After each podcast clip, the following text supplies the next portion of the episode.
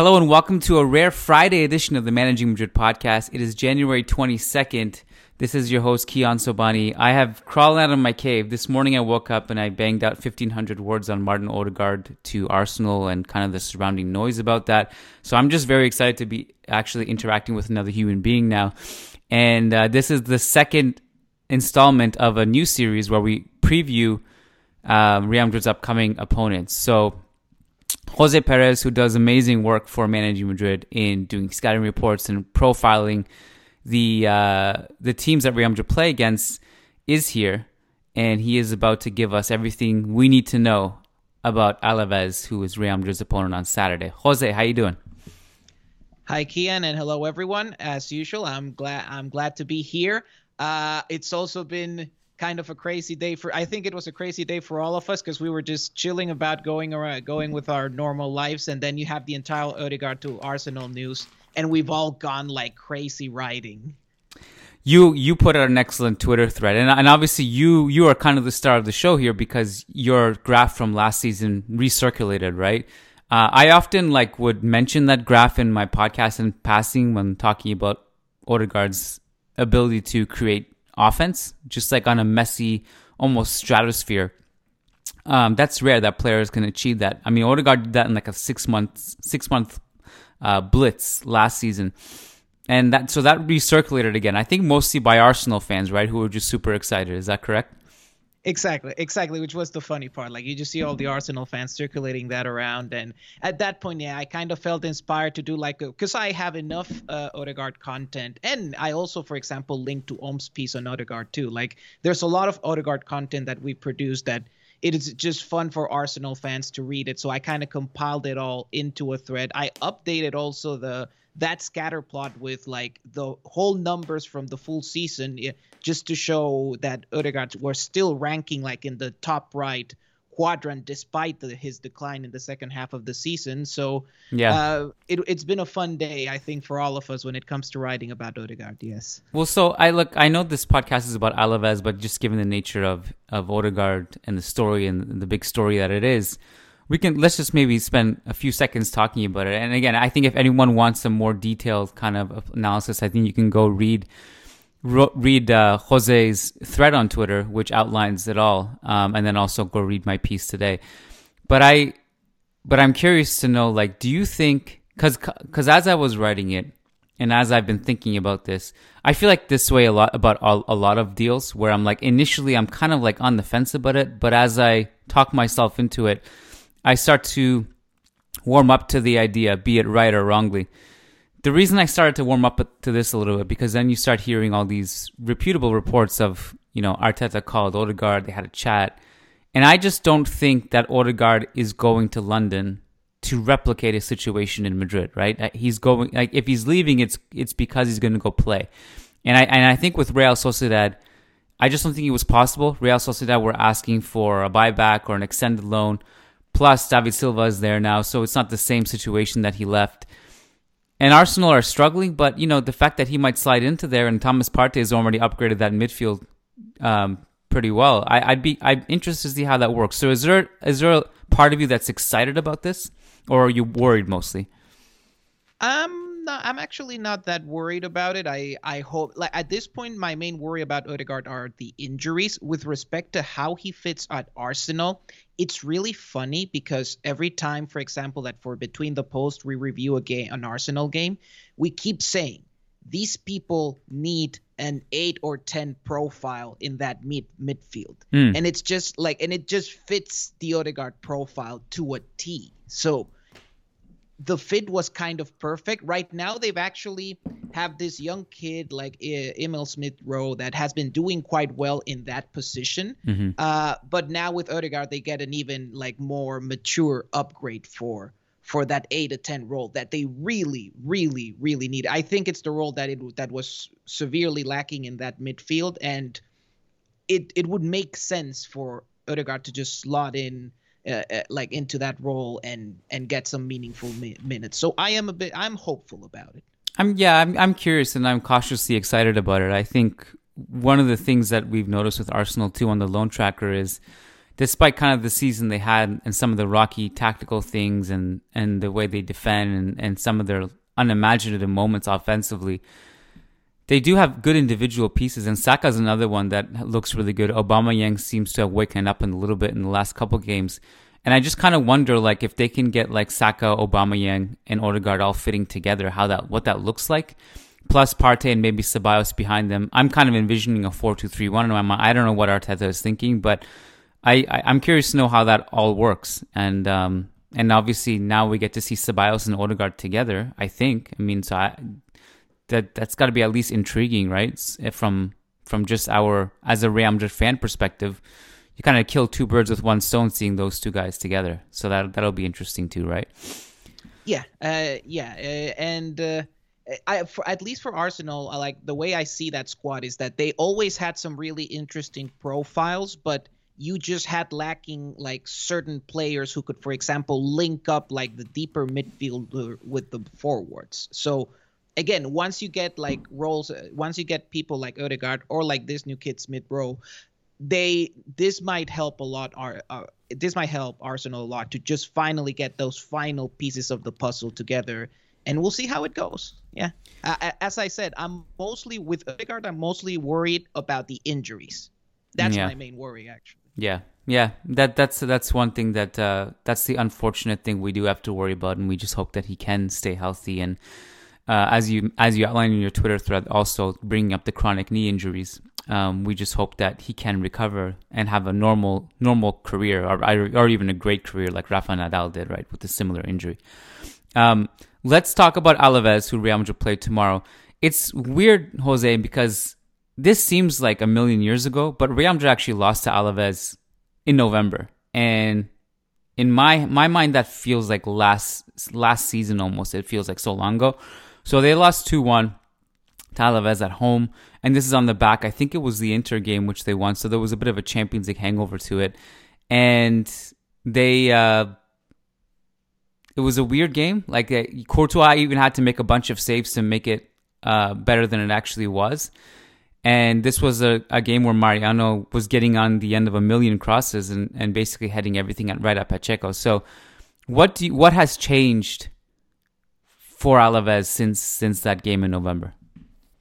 funnily enough, Alaves have changed managers since that happened. Mm. Uh, but I don't think the game will be very different. Like back then, Pablo Machin was defending was defending with a 4-4-2. New manager Abelardo will also go with a similar 4-4-2 approach. So even though they've switched managers, I expect a, a similar game to last time. So last time if we're kind of just talking about like what how that went down again, I, I think refreshers are always good because even even I forget. I mean, you talk about the same team every day, you, you kind of start blurring everything together. Um, in that game, um, what is what is it that you think made it difficult for Real Madrid to break that team down? And assuming that it might go down in a similar way tactically, what do they need to do differently? So if I recall correctly, that game, uh, yeah, that game we were not just lacking Benzema but also Ramos, and of course, like this team's uh, spine is basically Ramos, Kroos, Benzema. If they're not there, the build-up tends to look terrible. Uh, and it all started from there. Like it was clear that the team was not moving the ball as well as it could because we were lacking those key players in the build-up phase. For this one, there's no Ramos, so that's a bit worrying. Um, and there's no Nacho who was actually doing a good job in the absence of Ramos.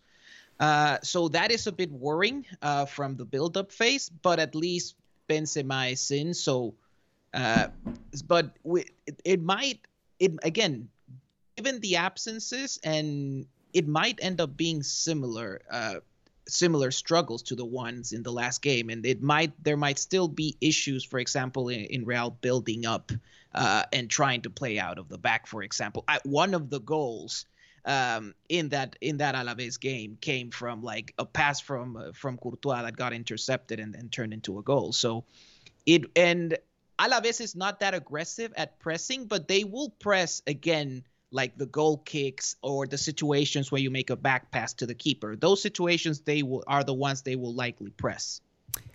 Well, I, I think that's interesting too, because like one of the things that impressed me with Alaves in that game in November was that they, I mean, their transition defense was pretty good, and and they they didn't have to encounter that problem much because they were in a lower block. But uh, this is, I mean, this is going to be a recurring conversation and possibly something we will have to bring up in in many of these uh, preview podcasts. Is that like Alaves? They did a really good job packing the flanks, mostly the left side and Real Madrid's entire game plan was to just get the ball to Mariano in the box, and that they seemed to defend that well because they packed the flanks. So one, they limited crosses. So any of the crosses that had to come in were from Vazquez on the other side.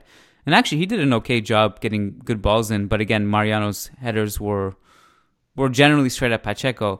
So I wonder how much that will will differ. Um, do you kind of see? Do you see this just following a trend of this is how this is just going to be another difficult game in the Real Madrid versus low block era. It's just it's not going to be pretty. Do you feel like that's going to be what we're going to that's basically what we're going to see tomorrow?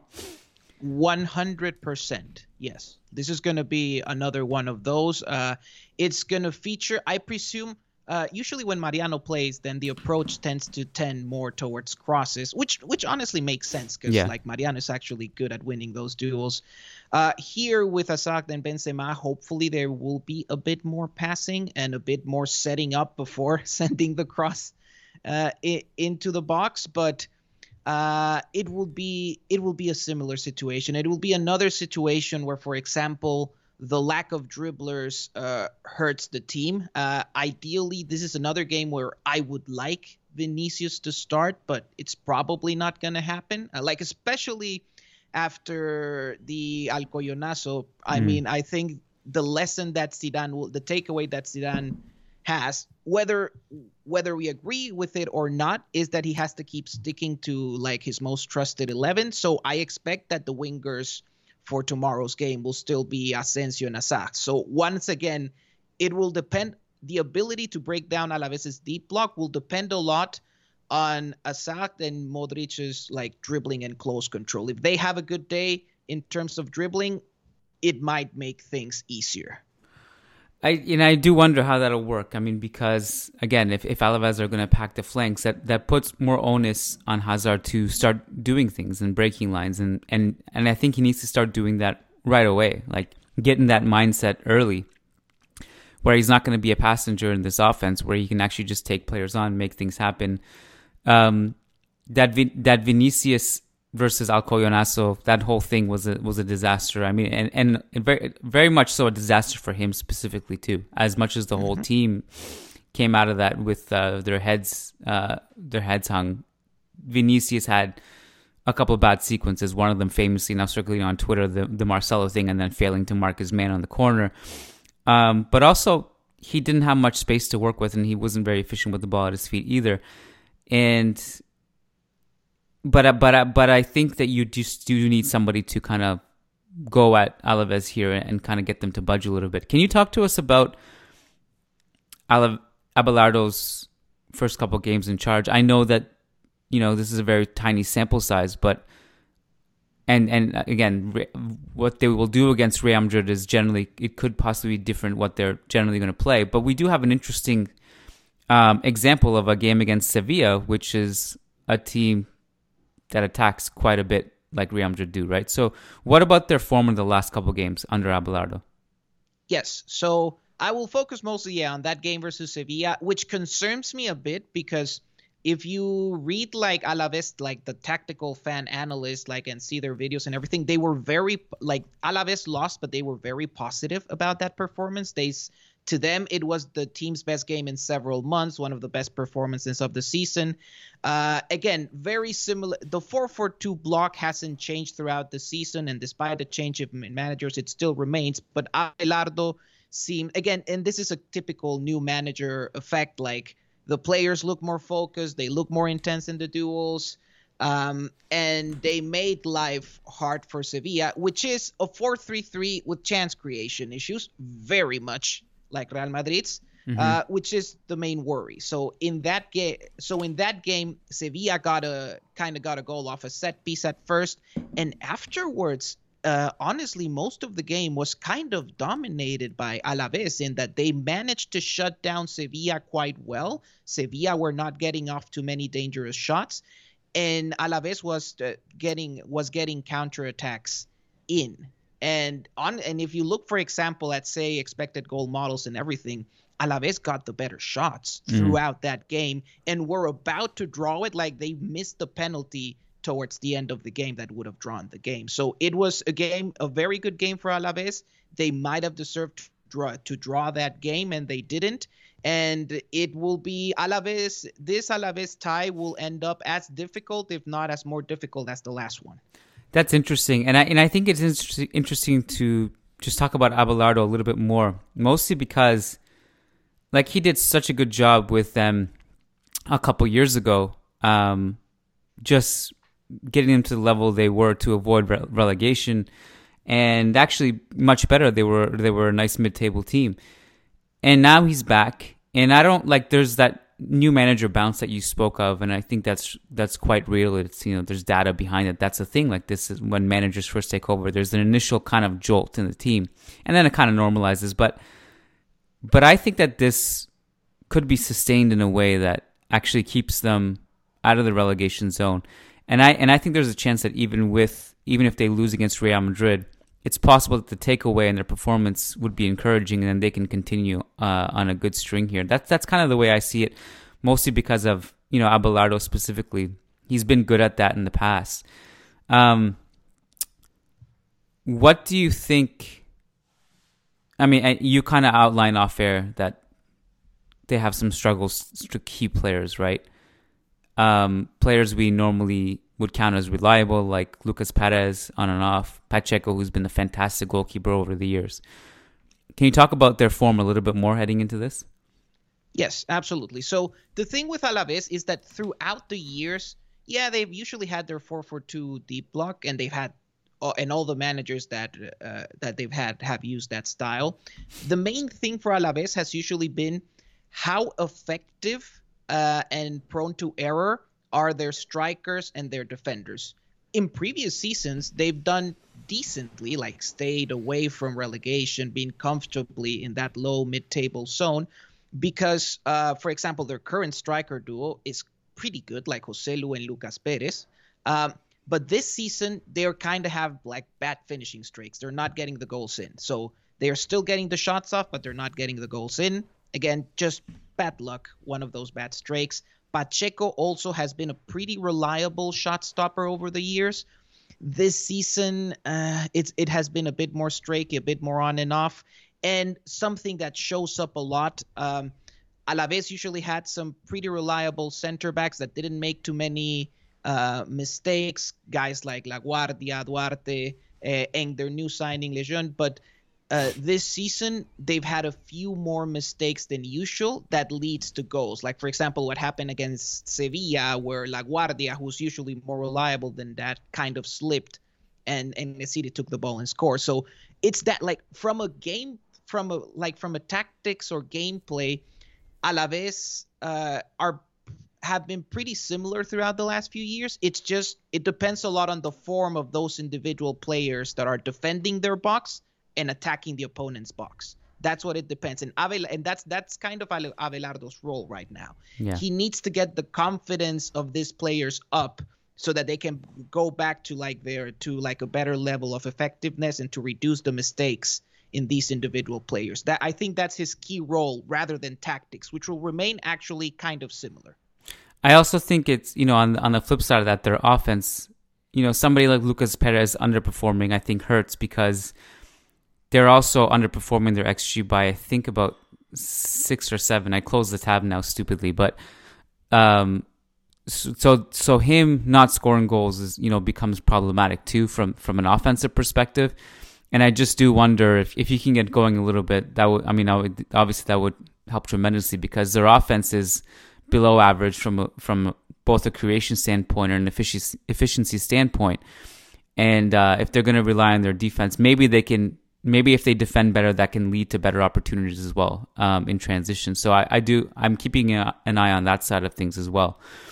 Um, what is well before we get to lineups? I mean, what is it that uh, we haven't touched on yet that I, that you think is really important heading into this game to know? Uh, before actually previewing the game, I, I would say we've mo- I think we've mo- I think we covered everything. As I, the only other thing I would add, uh, tactics wise, um, I think with Machin, uh, Machin likes his ba- his back three. Yeah. So, but but Alaves it was very much a 4-4-2 team. So what he did is this is this thing where they defended in a 4-4-2, but when they had the ball, they shifted kind of to a back three.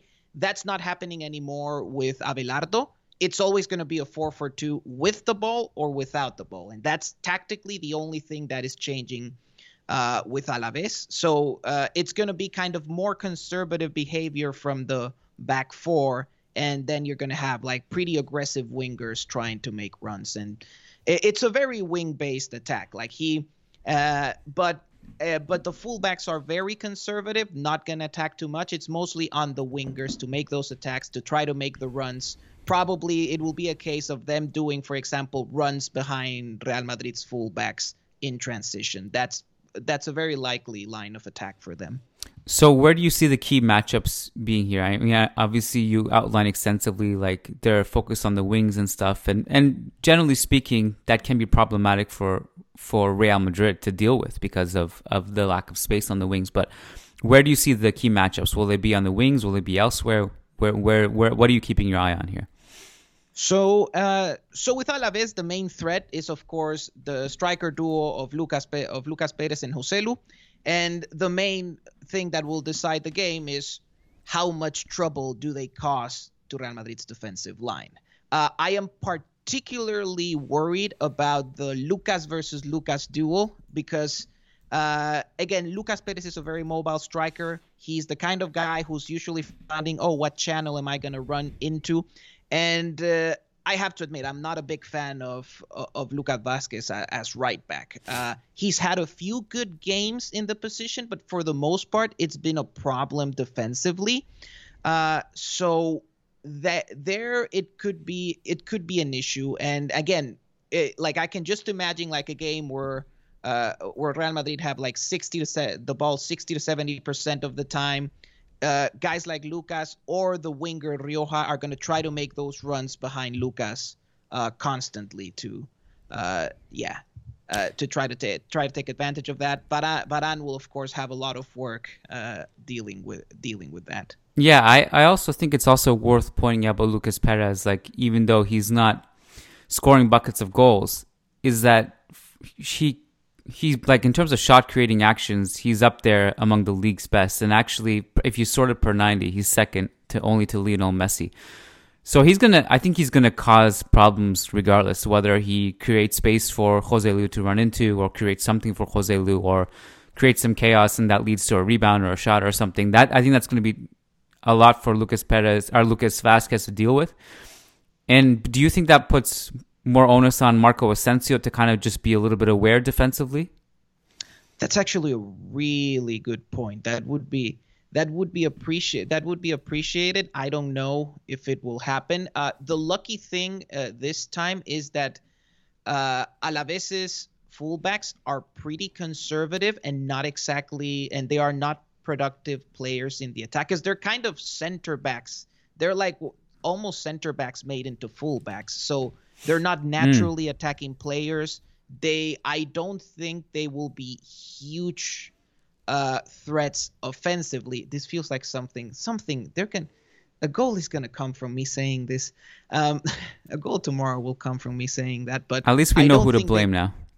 Yes, because um, I think so. I think in this particular game, Real won't be punished that much if Hazard and Asensio don't track back as much. Mm. But the bigger threat could be yes, something like Lucas uh, for like the stri- Alaves strikers and wingers getting together and trying to do say a, a one or a two versus one on Lucas. That could happen. Asensio could be useful in those situations. That's a scenario where I where I could imagine the wingers could be useful in defending. Well, I guess that's why we have Casemiro to just mop up everything. That's his job.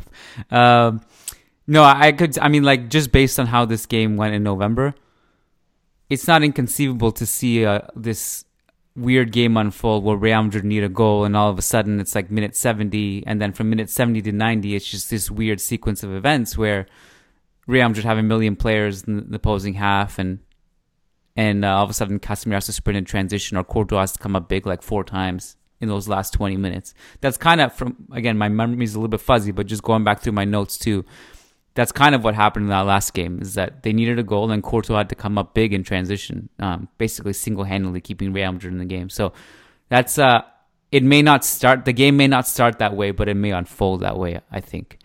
Um, yeah, especially if Real yeah. don't score like don't score earlier, because this like the script of Real Madrid games this season, especially versus deep blocks, is very similar. Like if you get if by some reason for this game, you get like a nice goal, like a nice Casemiro goal from a set piece, like in the first 20, in the first half hour. Cool. The rest of the game yeah. will be a lot, might be a lot more calm. But if we follow the other script of Real Madrid versus deep blocks, it's you don't score the first 45 minutes and then the team just slowly slowly starts to get like more and more desperate like pushing more and more men forward. Casemiro starts pushing forward more, and then transition opportunities start appearing more frequently for the opponent. Yeah, that's the kind of script of a game that uh, that we may lose. Yeah.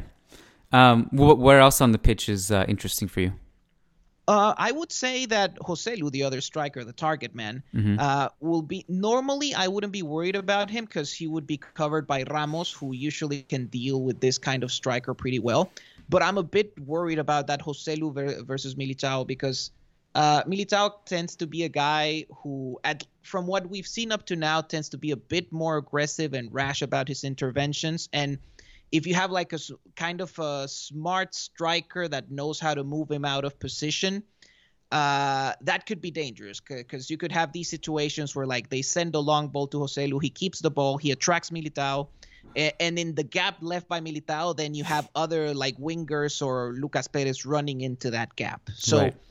that is a, that is another thing that worry. That's the other encounter that kind of worries me uh, uh, for for us. And yeah, this is a this is a situation that if it goes wrong, it will go wrong in a very similar way to last game, where you're going to have a lot of these situations of like Alaves catching us off guard in transition with like Perez and Joselu running behind the line a lot of the time, and which will require more Thibaut miracles to prevent those goals. It will. It again. I see a similar script uh, to the last game. Yeah. Uh, and it will depend a lot, and how it turns out will depend a lot on whether we get like that nice lucky goal from a set piece at the in the first half or not. Yeah. I also th- I thought it'd be uh, good to outline too, and and maybe this isn't something to worry about necessarily. The fact because because Ferland Mendy is so reliable. Um, but Chimo Navarro is a is a pretty good dribbler and a little bit underrated, and he can he's not he's not going to be like an attacking weapon like somebody uh, I don't know. So he's not like he's not like an Achraf Hakimi who lives on the shoulder of the defensive line. He's gonna be very he's gonna be very careful with when he goes up the field. But if he does, like on the odd occasion, I think he can he can do something there and maybe swing across into to Joselu or Lucas Perez. Something to keep an eye on. I, again, I, I think I'd be a little bit more worried about that if Marcelo was playing in this game, which I, th- I think we all think that that Mendy will. So, um, what do you think? Kind of just to broaden the lineup discussion a little bit. How will how will um, Alaves line up in this game? Yeah, so uh, in this case, again, it will be the same four for two uh, as always. Uh, it for for this one, not much rotation from the Sevilla game. The main thing that changes is that Lucas Perez recovered from his injury and will be back in the squad and in the starting lineup most surely. Uh, so w- what we're gonna get is basically that Sevilla lineup plus Lucas mm. Perez, uh, Fernando Pacheco as the keeper, uh, the center back pair as Florian Lejeune and Victor Laguardia, uh, the the fullbacks Ruben Duarte and, Ch- and Chimo Navarro. Again, they're kind of conservative. Chimo tends to be a bit more offensive. Uh, then double pivot, similar double pivot to the one under Machin. So Tomas Pina and Rodrigo Battaglia. Again, they're not really great passers. They're more like just guys with a lot of defensive work rate. Wings, Luis Rioja and Edgar Mendez who Mendez tends to be kind of a danger because he likes to make like those diagonal runs from the wing into the box. Uh, normally, I'd be a bit more worried about that, but I think Mendy is good, will be good at dealing with him, and which is why I I can breathe a bit more a bit more calmly about that. And yeah. up front, you have yeah Lucas Perez and Joselu, who are again the big threat uh, in the case of Alaves. So um, this one, in terms of Real Madrid, I, I don't I, I don't know if we, you know, I think many a scholar has tried to predict Zidane's lineups, and even in the most obvious of times, sometimes they get it wrong. Um, but do you what what do you see Real Madrid? How do you see them lining up tomorrow? As yeah, as I said earlier, I think Zidane his lesson from the Alcoyanazo will be well, I'll just stick to the to, to the same lineup as always, no rotation. So it's basically I kind my expectation is basically the athletic lineup with Militao instead of instead of Ramos. That's basically what I expect. Yeah. Um that I think that sounds about right to me. So um are you are you also doing a written version of this on the site at some point? Absolutely, this okay. will get turned into a, into a written version in the ne- in the next few hours. okay, cool. Thank God because I, I, was I almost didn't bring it up, but then I was because I didn't want to all of a sudden put pressure on you to have to release something. But I just assumed that you you had something ready to go for for this game. So uh, look out for Jose's uh, piece on this, which will go up. Um, and again, keep it locked on managingmadrid.com for a lot of content. Go follow Jose on Twitter underscore at JC Perez underscore. Is that it? So it's JC Perez underscore. Got just it. One, just the last one. Right. Okay. So go do all that, and then we'll be back tomorrow night after the game to break it down. Hopefully, break down a W. Um, so hope you guys enjoyed this bonus segment, and we'll see you tomorrow. Thanks, Jose. Thanks for your time, man. Appreciate it. Thanks for having me, Kiyan. and thanks everyone for listening. See ya.